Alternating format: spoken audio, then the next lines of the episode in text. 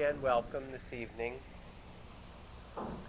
For those who weren't present on Saturday, the first day long sitting that we had up in the land at Spirit Rock was really wonderful.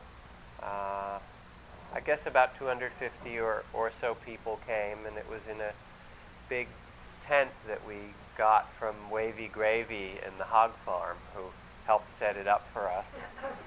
And uh, mostly what was nice about it, to me, we did a bit of a ceremony, and it wasn't quite as silent as a usual retreat. But there was a lovely spirit and a, and a very peaceful feeling through the day. Uh, and it was just wonderful to sit out in the woods on that land, to smell the leaves from the bay trees and take a walk around the valley there. And it was quite terrific. And I hope that even before we build a building that we might buy a tent like that with sides and just be able to start using the land on a regular basis for various kinds of gatherings. So tonight I'd like to talk for a while. For those of you who've been coming in some regular way, our topics kind of vary between quite traditional Buddhist uh, Dharma talks on the factors of enlightenment and the foundations of mindfulness to talks on relating practice to our daily life or relationships or social action. Tonight I want to talk a bit about questioning in spiritual practice. I was at the post office in Woodacre today and they were interviewing people in front of the post office as they do every week for the Point Reyes Light for the the column on they make up some question or other and then just interview people in West Marin. The question that uh, was being asked was uh, what we thought about the new law proposed that all divorces end with with children uh, end with joint custody unless there's some exceptional circumstances. Um, and I gave whatever answer I had. Mostly, I talked about how more than what kind of custody it was, that it was more important that parents uh, be responsible and responsive to the difficulties of their children at that time. I'd seen some parents in my therapy practice who were going to get divorced, and they said, well, you know, we'll get houses near one another, and the kids can go back and forth, and it'll be fine for them. And I shook my head and I said, it's not going to be fine for them. I mean, it may work out okay for them, but it'll be very painful. And there really isn't any way that it'll happen that it won't be some kind of suffering and something to struggle with. And not to fool ourselves about that. It's one of those hard kind of questions whether there should be joint custody or children should stay more with one parent or another, whether there should even be a law about it, that there isn't a simple answer to. There's no answer that you can say, everyone do this and then the difficulty or the pain or the grief or the loss won't be there. And what matters, at least how it's taught traditionally and as I understand it in practice, in our actions, is that the test for ourselves is what is our own motivation? What state is our heart in when we make that decision? Is there concern or kindness, or is there desire to get back at somebody, or judgment? And the place in the heart that motivates our action is what creates the fruit of that action. That's the seed out of which what comes will be born. The teachings of the Dharma are not pat answers. This is what you do in this circumstance, and that's what you do in that circumstance. It would be great if somebody had such answers, but I haven't seen them anywhere. They ask us rather to bring a listening to our heart, to our intention, to our motivation, to our life. And who knows about joint custody or single custody? I don't know. Uh, does anybody really know? Maybe it has to be in each situation rather than some general rule. Again, the people involved listening inside. Today's the 100th birthday of T.S. Eliot. I just learned that on the way here, so I would have done a whole talk on him, but I might do that next week instead in Dharma. But I have a few of his poems. This is the, the last part of uh, Ash Wednesday, where he says, Blessed Sister, Holy Mother, Spirit of the fountain, Spirit of the garden, suffer us not to mock ourselves with falsehood. Teach us to care and not to care. Teach us to sit still even among these rocks. And even among these rocks, Sister, Mother, Spirit of the river, Spirit of the sea, suffer us not to be separated. Wonderful poetry. Suffer us not to mock ourselves with falsehood or be caught up falsely, but to listen to some truth in ourselves. Teach us to care and not to care. An amazing line.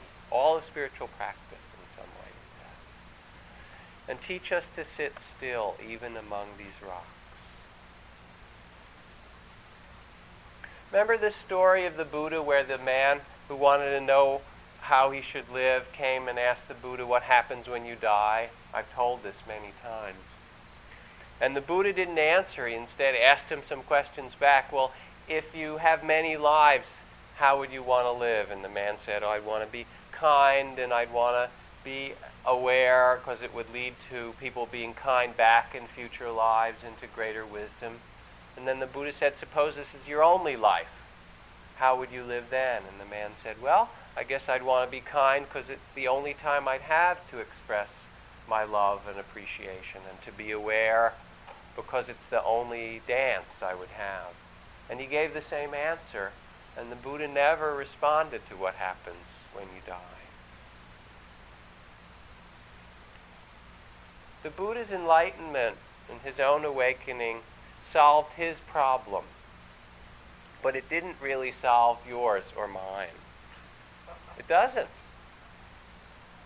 And some teachers that one studies with in Buddhist tradition regard belief in rebirth and one life after another as essential. You really have to understand that this is a long process, and what you do will create the future for a long time. Other teachers say that in the essence there is no self, no sense of separateness. Therefore, no one dies, no one's born. And the real enlightenment is one moment after another. It's not some future life, but it's living awake and free in this day, in this moment. Who's right in that? Someone told me that two weeks ago when my friend uh, Guy Armstrong gave his Dharma talk here that people asked a lot of questions. He gave a talk on fear. I know he's a good teacher. I, have heard him many times. And then when I came last week, they said they were surprised because I gave a talk and invited discussion or questions. Nobody asked questions. And they said, well, maybe they're afraid of you, you know. And then there's this vision committee that's meeting for Spirit Rock, and I heard somewhat the same thing that when I'm not there, people make a lot of trouble and ask a lot of questions, and it's very kind of creative. And then when I'm there, people are kind of quiet and they listen. Maybe make me a little paranoid, but anyway. Perhaps it's because I'm a good debater or something like that. You know, I have a good way with words, probably better than that debate last night, anyway. but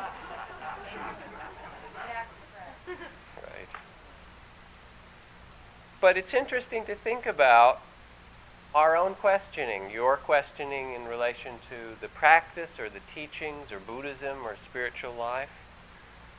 And we certainly have gotten ourselves in trouble as a race by our blind belief, by our belief in spiritual things, whether it's the Crusades or the Inquisitions or every other kind of spiritual mishap, from large ones to small ones ancient and contemporary. There are really some big questions that we are required to face if we do a genuine spiritual practice. I'm not saying we're required to answer them, but we're certainly required to ask and to look. In Buddhism, it's taught in so many ways. The, the expression of Dharma, it varies. There are certain teachers who emphasize defilement, that there is in human nature a great deal of greed and hatred and delusion. And that what we need to do is somehow purify ourselves and clean ourselves and, and remove ourselves in some way from this world. It's like St. John of the Cross says The soul cannot be possessed of the divine union until it has divested itself of the love for created beings. This is St. John. You've got to leave the world and all of it behind to touch the divine. That's one way. You know, and you, you purify and you get rid of your greed and you overcome your fear through a lot of effort. Then there's a whole other expression that says that our true nature is our Buddha nature. And that all we have to do is stay with what's present here without getting caught up in our ambition and our wishing to change it, and our ideas, but come to rest in the truth of the present, and beauty comes out of us. It's only because of our ambition that we get confused at all. Which of those is right? Does the second group underestimate the power of delusion and evil? Or is the first group too caught up in that and not see the the beauty that underlies it. There are different kinds of doubt in spiritual practice. There's the small doubt, little doubts, the doubt of the hindrances. It's too hard. My knees hurt too much. My mind wanders. I can't do it. Everybody else can meditate. They're all sitting quietly in here, but me. I'm the one who can. I'm having a hard time. It's the wrong year. I'm too young to do it. I should accomplish something first. I'm too old. I should have started when I was young. You know? It's the wrong day. It's the wrong costume or whatever. Do you know that kind of doubting mind? Or there's something in me that's too hard to deal with now. I should put it off. And for that kind of mind, all that's asked really is that you give it a try. Not that you believe it blindly, but that you take some practice or some way of awakening. And even though the doubting mind will come, it comes for everyone, you continue to see what's true. And that leads you to the second kind of doubting or questioning, which is much more fruitful, called the great doubt, or the the quality, the factor of enlightenment of inquiry into the truth. This is what awakens people. To look into our life, to look in, to see into our hearts, to look at the roots of fear. What makes us so afraid? To look at the roots of our addiction, to look at the roots of our suffering, and also to look at the roots of our love to see what creates love, what makes it possible to live freely. And the process of practice is one of questioning who am I? How does this life work? It's a very radical thing. And the Buddha was a radical in his time. There were all these Vedic teachers and Brahmin priests, and the Buddha said, it's not by being a priest that you're going to get anywhere in this spiritual life. It doesn't matter whether you were born lower caste or upper caste or untouchable. It's irrelevant. What matters solely is your heart and your willingness to look into the truth of things and to live that truth which you see. It was a very radical thing at that time. He said, forget the values of living in a fancy house in the city. Come join me in the forest. I mean, Jesus was a radical in much the same way. There's a process in spiritual practice. It begins perhaps with some small doubts. I can't do it. It's too hard. I don't even know if it's the right thing. A good friend of mine, Ajahn Sumedho, who's an abbot of number of monasteries in England and a, a Western monk and a, a long-time colleague. he became a monk in 1966 in Thailand, or 65, and I met him around 1966 or 67. He'd only been a monk for a year, and he didn't have a very good teacher at that time. He had a little bit of instruction in meditation, and he went in a hut and tried to kind of do it on his own for most of a year. And then he went to live in this temple, an old Cambodian temple at the top of a mountain that you had to walk up about two or three thousand steps to get to the top of this. And he was there with a couple of other monks living, and every day they'd walk down the mountain, go to the village to get food to eat in the morning in their begging bowl. And then he got very sick. He got either it was malaria or dysentery, typhoid, one of the things that you get sometimes when you're living over there in the forest. And he was living in this hut at the bottom of the mountain because he couldn't walk. He was just lying there, and it was the hot season, and the hut had a tin roof on the top. And it was an oven. I mean, the hot season there, anyway, is very, very hot. It was just terrible. And he was throwing up and, you know, diarrhea and all those pleasant things of a human body when it's not working right, and sweating. And he kept thinking, maybe I should go back to Berkeley. You know, maybe this is, what am I doing here? This is too hard. Here I'm in this weird country and they're feeding me this food I'm not used to and my body's falling apart. But he also had a lot of deep wisdom and a kind of natural spiritual understanding. And he'd studied, he had a master's from Berkeley in Hindi and Indic studies, and he'd been in the Peace Corps, he was married and divorced, he'd been in the Navy, he'd been around quite a bit. And he knew there was something more than all that he'd done that he wanted to find. And one day, he said, he was lying in that hut and suffering terribly, and really terrible suffering. And he realized that, you know what the most suffering was from? It wasn't the heat, and it wasn't the crap, and it wasn't the throwing up, and it wasn't the terrible food. It was his mind, the doubts. And he said, I'm not going to do it anymore. I quit. I'm just going to, if I'm here, I'm here. That was 20 some years ago, and he's become the, as far as I can tell, the most successful and certainly one of the wisest and most respected Western teachers and abbots ever to have gone to Asia to train in all of the different Buddhist traditions. He's a wonderful teacher. And he said he's had other kinds of doubts since that day, but he really learned something in that day. That's the beginning of working with doubt. That's the little doubts. It's too hard. I can't do it. And then you take some discipline or some practice or some way and you work with it to inquire, to go deeper, to, to develop awareness, to understand. And you begin to discover things, the laws of the mind and the heart.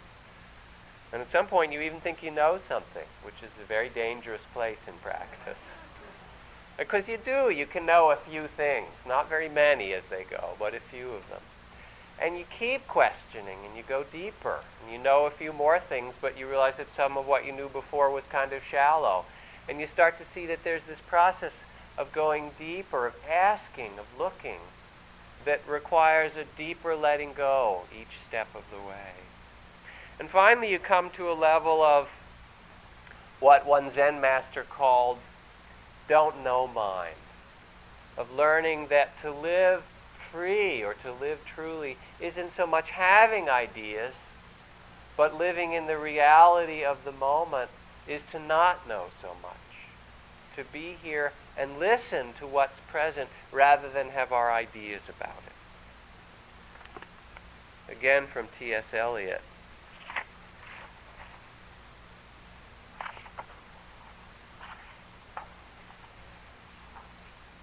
You say I am repeating something I've said before. I shall say it again. In order to arrive where you are, in order to arrive at what you do not know, you must go by a way which is the way of ignorance. And what you do not know is the only thing you know. And what you own is not what you own, and where you are is where you are not to discover in some deep way is to start by saying, I don't know.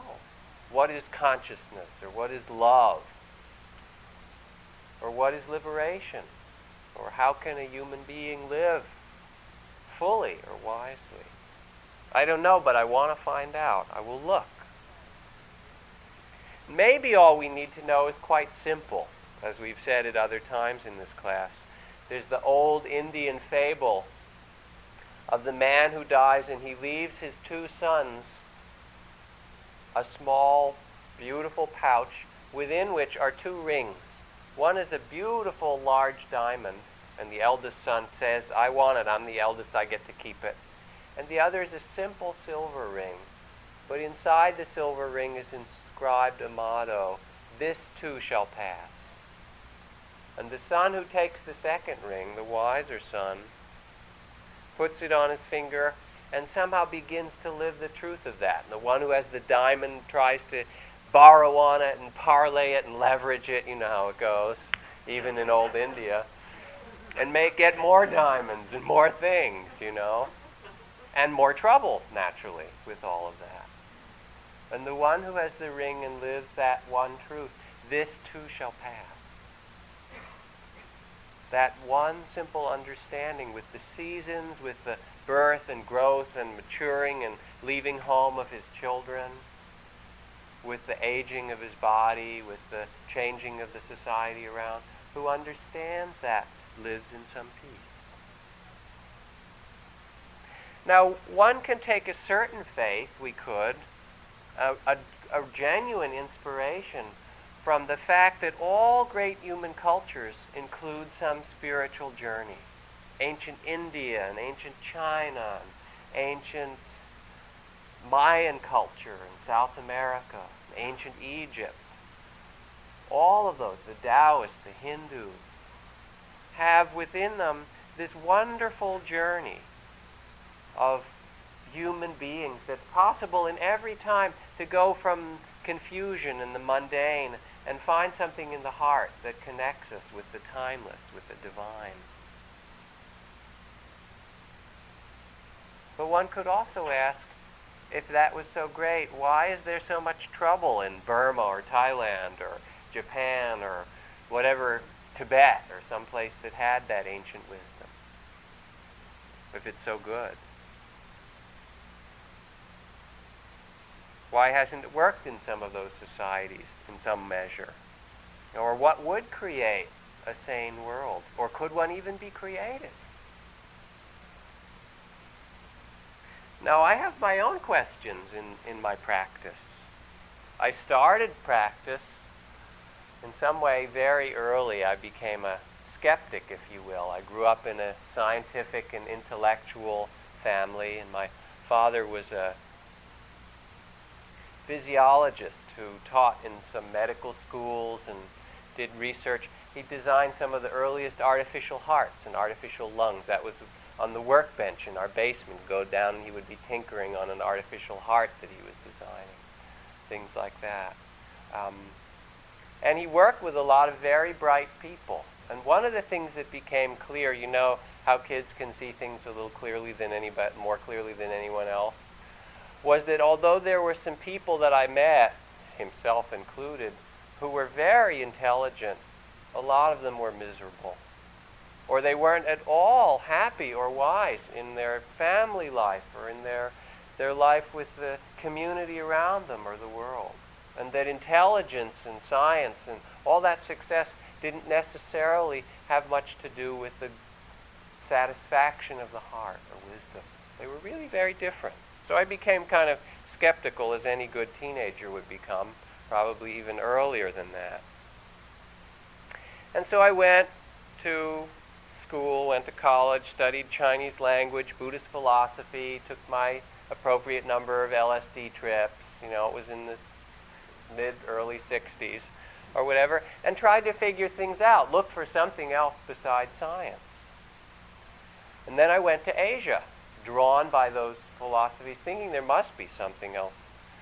And it was, first of all, interesting to discover that even in all the monasteries of Asia, Burma and Thailand and Japan and so forth, that it's only a small minority of them where people practice.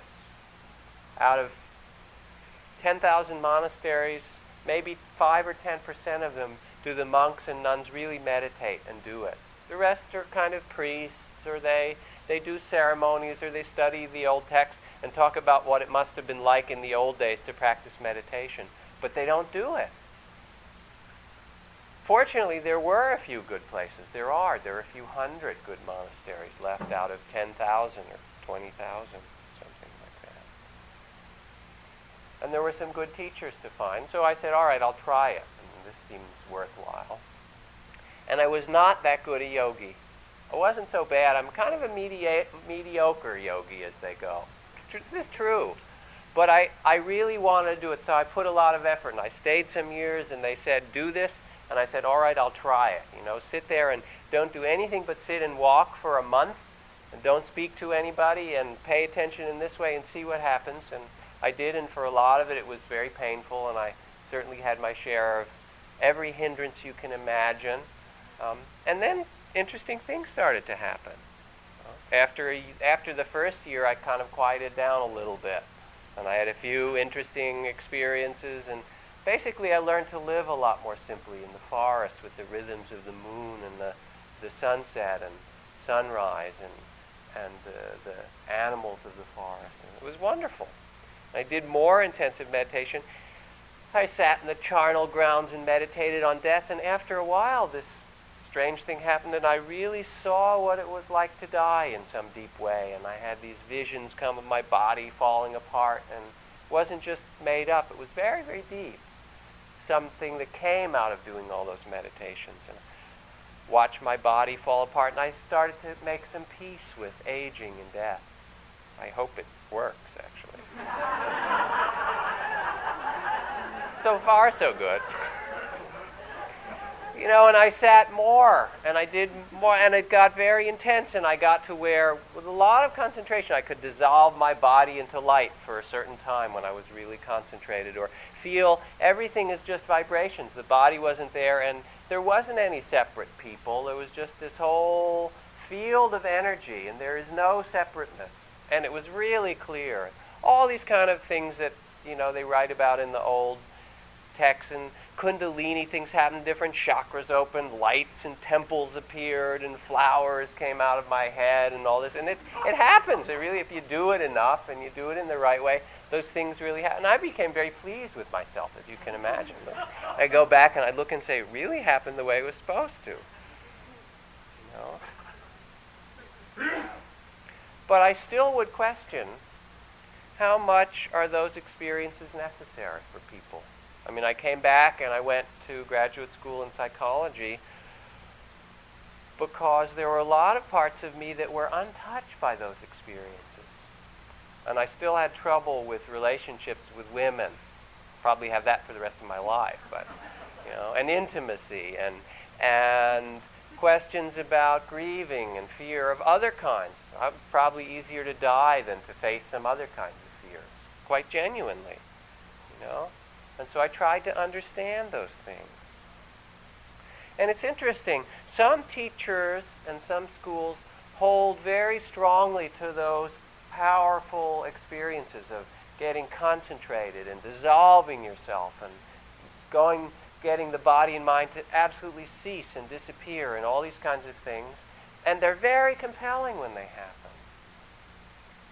Other teachers, though, and some that I know that I respect equally wonderfully, put all their emphasis on just developing a wise and loving heart and not making any experience a big deal. Because even if you have some marvel experience, marvelous experience, guess what? It goes away. And there you are back again. And I'll turn it back the other way. Is kindness enough? Is that all that spiritual life is about? Is just to learn to be kinder to everyone? And it's a wonderful thing to do and, and not a small task. Is it? You know? But is that all? Is that it? Or is there some deeper question we can ask? Who am I? You know? What is this that was born? Will I die? As Stephen Levine's book says, who dies? Who's born? Do I exist separately? What is the nature of this? And this is the kind of questioning that people have looked into for millennia. as a spiritual journey. Now, what would it take each of us to answer these questions? Is kindness the key, or is discipline and deep stillness the, the key? What would it take for you to find out so it's not someone else's answer? So it's not mine or the Buddha's or some other lama or swami or mama or mommy or whatever, you know. that it really was your own. What would it take for you? Would it take a, a deep reflection in your life and questioning? Or a committed spiritual practice that you really developed in your daily life? Or going off for a while to a long retreat? You probably know better for yourself than I would. And I have my own questions, as I said. Not so much doubts. I know that we're interconnected. And in some way, we'll see how it works out, but I don't fear death the way that I used to. I've touched some other place, which anybody can, that is timeless, that's, that sees the dance as the dance and doesn't, it's not so personal. There's some very deep freedom of heart and being that's possible for anybody to find. But there are other kinds of questions. For example, I believe that many of the great paths are expressions of the same truth and lead people to freedom. The Christian teachings, the Sufi, the Jewish mystical teachings. But I don't know if it's true. I believe that. I'd like that that were so. But maybe it's not. Maybe they actually lead to different places. And I'm misguiding people when I say that. Or myself.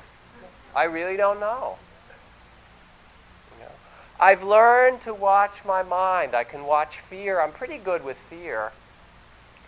I've learned more recently to watch anger. It was a long process. First, it took not judging it so much and making friends with it. Now I can even see it when it comes, say, oh, look at that. You know, but then I wondered, that took me so long. How about greed? I'm not even sure. I'm a, I'm a desire, greed type. That seems more subtle. I don't even know if I've begun that one. I still get lost in my practice when I eat or when I drive or do mundane things often. I just kind of space out or think about just like everybody does. You know? And I don't judge it particularly. I don't make a big deal out of it or have a hard time.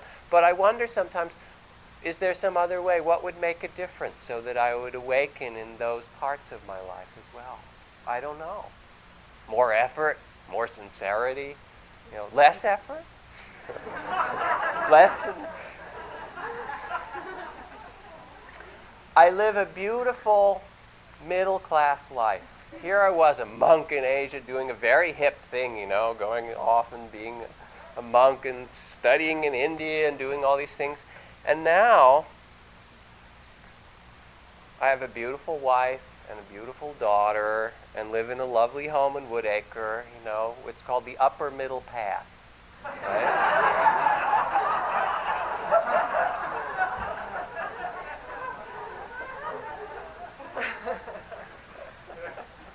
And there's a really deep question that it raises. Can I do this and not find myself falling asleep? Can I do it and, and not lose the sense of growth and, and somehow not end up doing it and stagnating in it in a deep way?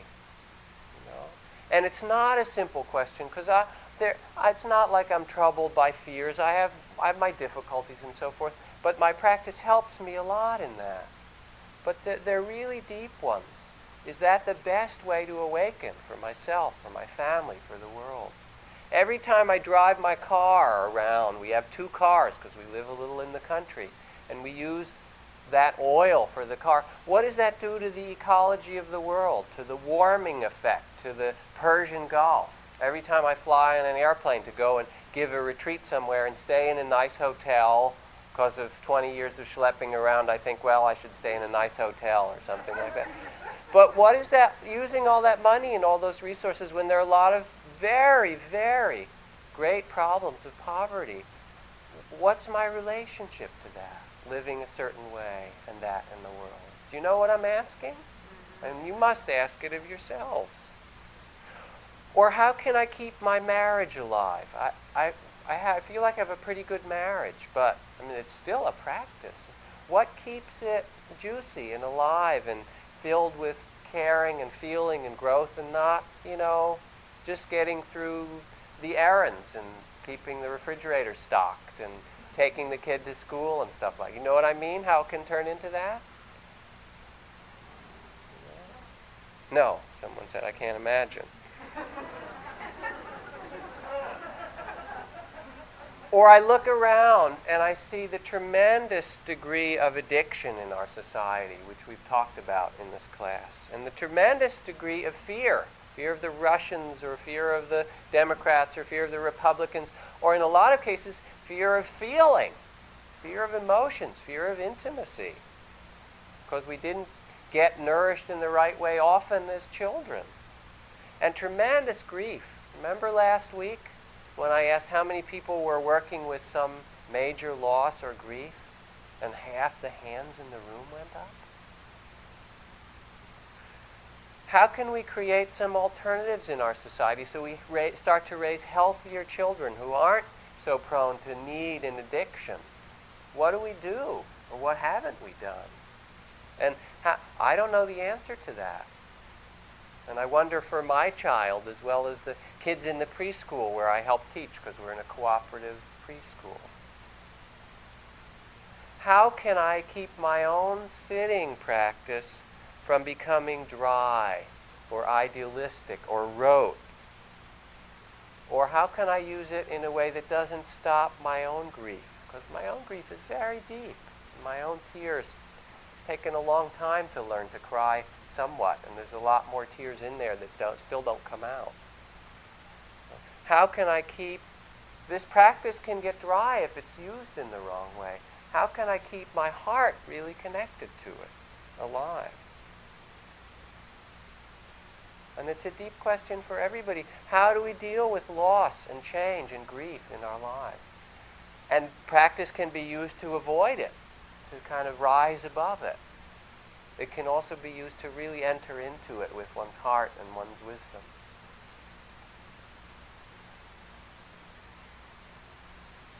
These are not easy questions.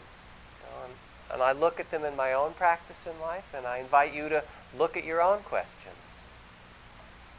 I remember Krishnamurti giving a talk.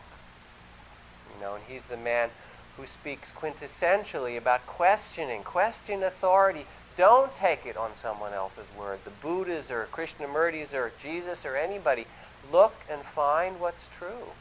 Don't believe the society. The society is mad. The society is crazy. Look for something else.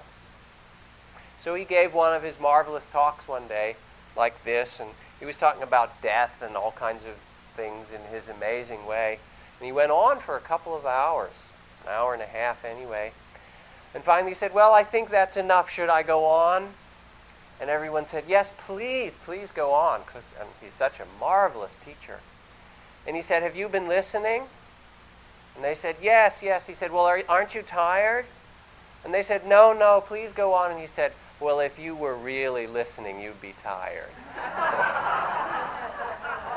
and they all went, Oh dear, I guess I wasn't really listening. It's hard, actually, the kind of questions, whether it's about driving around and using Persian Gulf oil or looking at the way we raise children in the society in circumstances where the parents and the community aren't raising them uh, with them in the ways that used to happen in villages, or, or looking at our own spiritual life and what it is that we need to cultivate. These are really hard questions, and whether we're actually doing it or kind of just going through the motions. I often ask people in this class, in these talks, what you value. Are you living from your values, from your heart, from your life? Or are you just kind of sheeping it, you know, following the rest of the herd around? The Buddha, in his teachings, suggested that we ask in the same way. He suggested even that we measure our lives. A very dangerous thing to do, mind you but nevertheless. not in coffee spoons, as T.S. Eliot would have said, but he gave a kind of measure. He said, if you look at your life and your heart and your spiritual practice and you want to understand whether it's working, whether you're growing, he said, look to see if there is a diminishment of fear and addiction and greed and hatred, and if there's a coming to terms with and a greater understanding of grief and sorrow and fear and greed. And if there is, that's the right direction. And look to see if on the other side there is a gradual development in your own way of knowing what is true for yourself no matter what anyone says of kindness and patience, of gratitude, of wisdom, understanding. Wisdom might be the wisdom to just say, I don't know. And if those are growing in you, it's working. So you got to ask yourself, is this a good practice for you? I don't know. What do you want from it? And what would it take on your part? What do you have to give? What seeds must you plant to bring that forth from your being and your heart? Is it likely to work? What do you really want to ask or know in your spiritual life? And what would allow your eyes to become those eyes of wisdom, those eyes of love and service that you see in all those wonderful pictures of Buddhas and saints and bodhisattvas and so forth. They're all really nice ideals. But what would it be like to look out from those eyes of kindness? What would you have to question? And what would you have to face in your life and in this society, in the way that we all live together? What would we have to face jointly? What would we have to let go of? what hard questions would have to be asked so that you and I and everybody who so chooses could live from a place of freedom in the heart and of real truth and real understanding.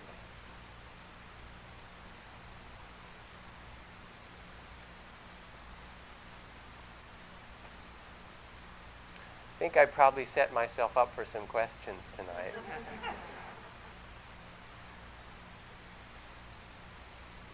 I'd like to actually ask you, we start whatever questions or dialogue or discussion we begin, more than asking me questions, and I'm willing to answer them, I'm not just trying to put that off, but I'd like to hear from people what are the questions that are hard for you, or what are you asking? Or what do you need to look into in your life, in your spiritual practice? I'd be interested to know. Please.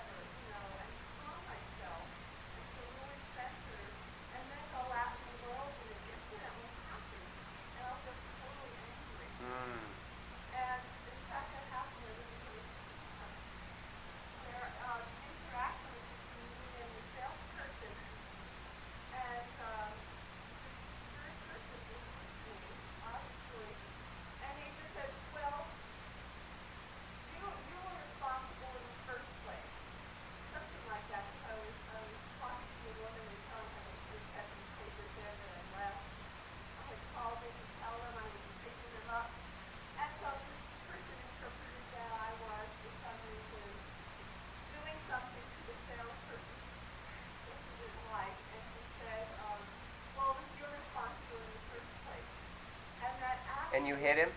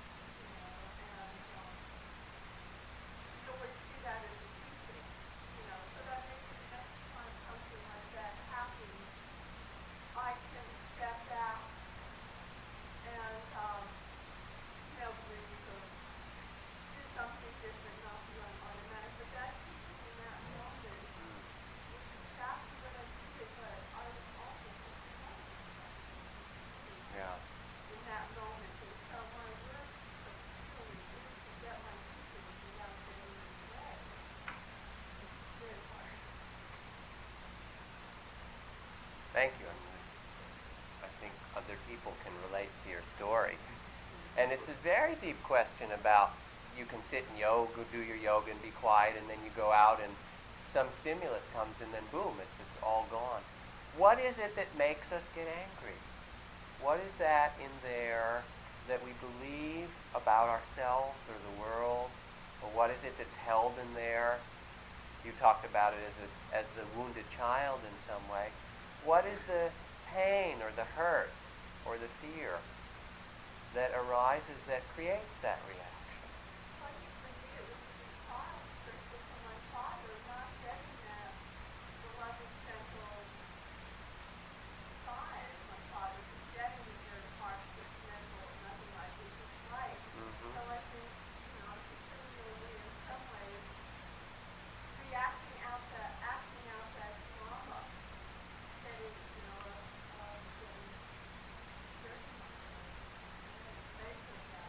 And what would you or other people know, what would we need to question or discover even more deeply or accept or forgive or find in ourselves so that we were less automatically reactive to that or other situations? Not asking you for an answer this time, but just raising it as that question that you asked.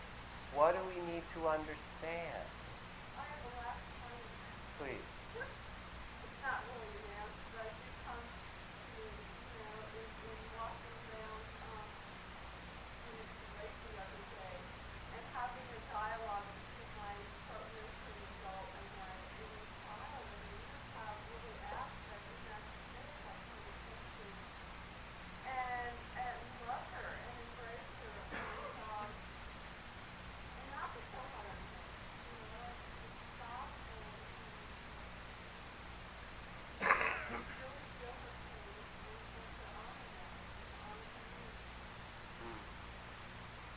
That pain is very hard to feel and to take.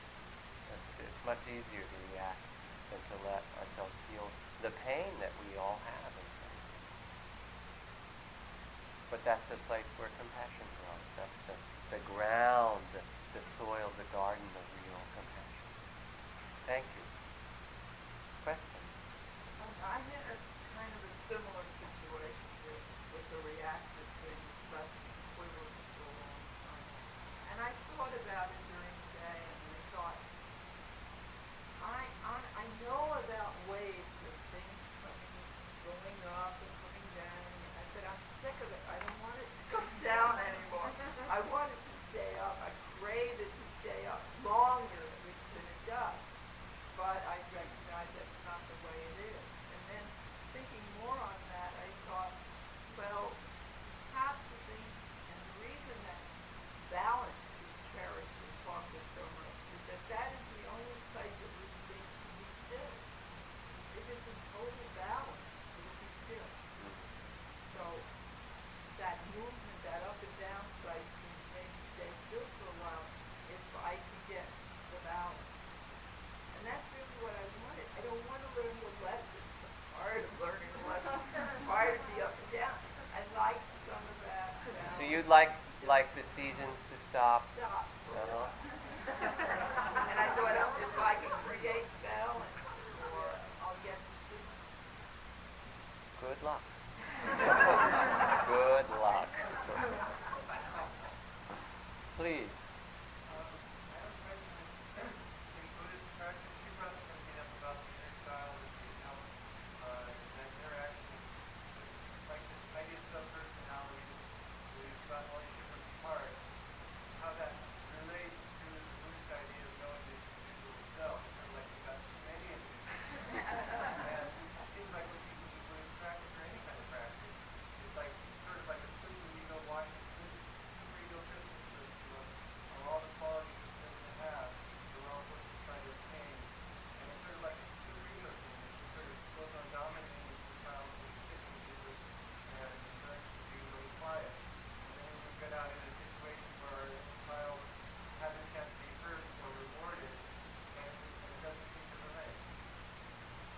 know, that super ego sense of sitting and having some ideal, I'll sit still and I'll be kind and I'll be patient and whatever. in many ways, that is probably a necessary, although not always pleasant, initial part of practice. And one of the first cycles of wisdom that can grow for people in this or other kinds of good practice is to realize that that is just a voice in the mind. And to begin to learn to hear that without believing it or getting caught in it, and instead find the place that can sit and listen to the sorrows and the pain and the desires in the child and the adult and all those different voices without judgment. Just listen to learn and to understand mm-hmm. rather than to try to rectify and correct and discipline. And it's a very important point you make, and it's one of the first, sometimes it can take a while, but it's one of the first critical pieces of wisdom that will then allow practice to go deeper. So I appreciate that you. Have you ever tried it? Uh huh. At at what kind of retreats? At Vipassana retreats?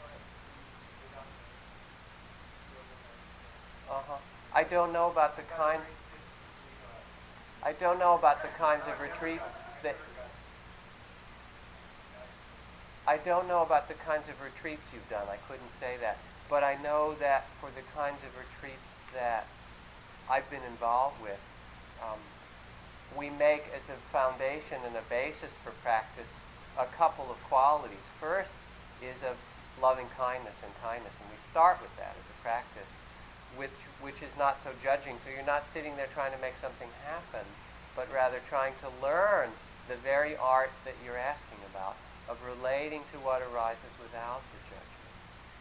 Um, and I could go on right now, might not be so useful. But I think that the question you raise is a really important one. How does one learn to do a spiritual practice in a non-gaining, non-harmful uh, way? And it can be done, I assure you that it can be. And it's not so easy initially. It takes, it takes some practice, but it's really possible. And it's a wonderful question that you ask.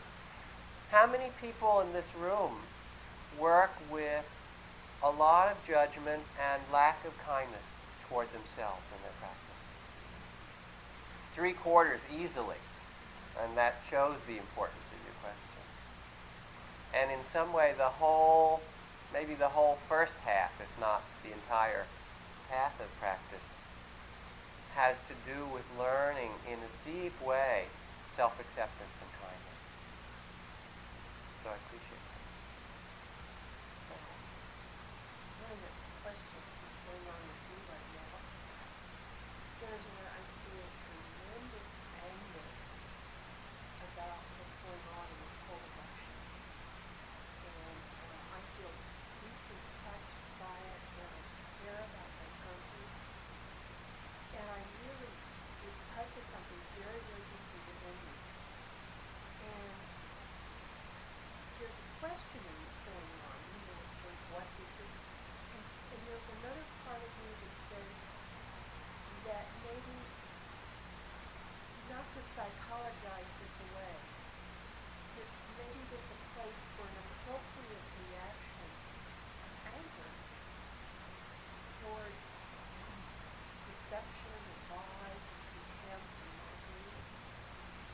kind of a, a righteous and skillful end. Maybe there is, yeah.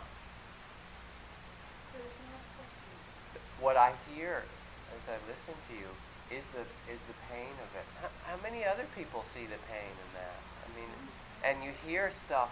This is our country, and this is what's representing us and directing us as a nation, and and with all the in some ways fortunate and probably more unfortunate power that we have in the world, this is what directs it.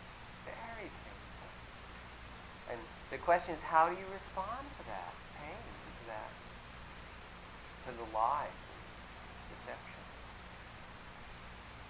That's a very deep question. And that, if you read and, and look at the life of people like Gandhi, in some sense that was the, the struggle of their whole life. And I'm not saying that in some simple answer.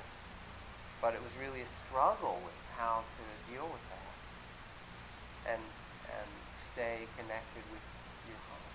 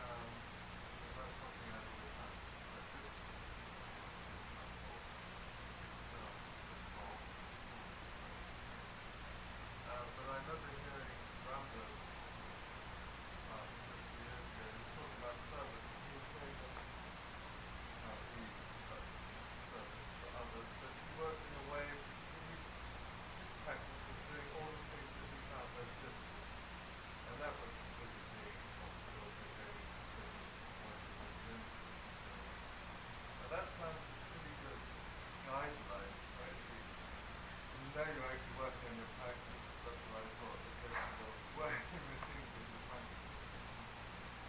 That's good exercise, yes. It's a good question. Wh- Where to go in your in doing service that you really would grow from?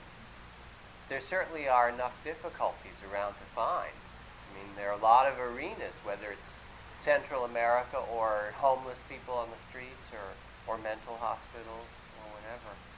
For some people, it might be that the, the greatest difficulties are also at home with their spouse or their lover or their children or their things in their neighborhood. That's a wonderful question. Sometimes when that kind of question is asked also you think, well, what would be the best place? And there isn't the best place. There's 20 best places and what really matters is you pick one of them and go and put yourself on the line and work with what comes up. And I, I certainly wish you well in that. Please, Evelyn. I too am angry about, about the attitude of the nurses towards the And I, my background includes not only military service for ten years in Washington and most of it in federal court two years in Congress, so I know how government operates. And I have found that turning my anger into, into social action and that, and I think people say, well, there's nothing you can do about it, it's pretty bad, but so what? And that doesn't do it. I think that the, that the feeling of talking to people to get them to start opening up their hearts and their minds and also being active in, in, in things helps not eradicate the anger, but helps to live a more vivid, more positive place. If So you register voters? it. It.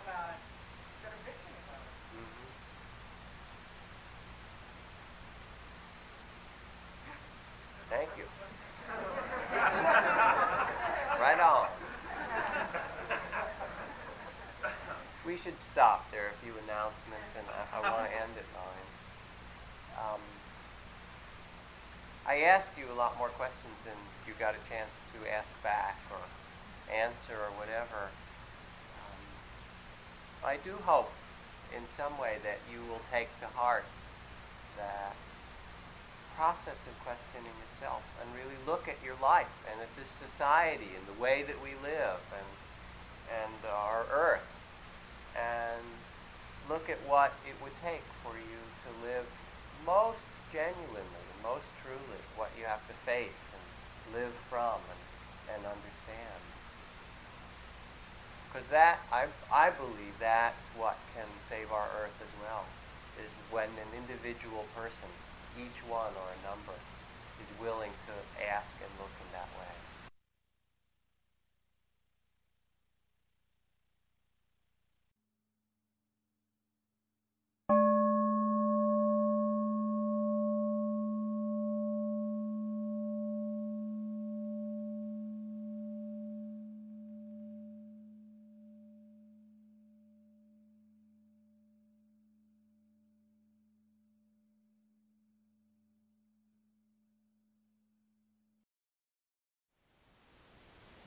Thank you for listening.